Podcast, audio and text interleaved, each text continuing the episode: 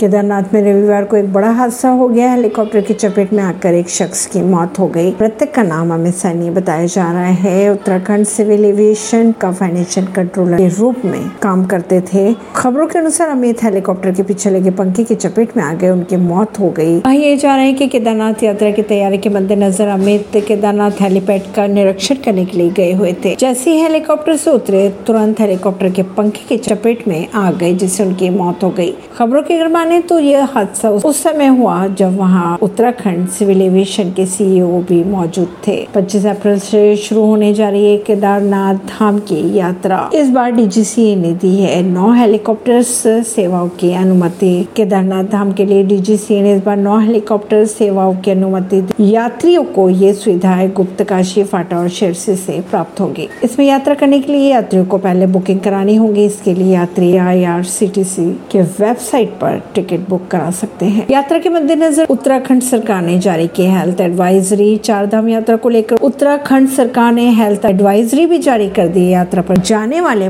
पचपन साल से अधिक उम्र के यात्रियों के लिए स्वास्थ्य जाँच अनिवार्य कर दी है। साथ ही अन्य यात्रियों को भी हेल्थ चेकअप कराने के बाद ही यात्रा पर जाने की सलाह दी जाएगी, ऐसी खबरों को जानने के लिए जुड़े रहिए जनता सरिश्ता पॉडकास्ट से। परवीन दिल्ली से।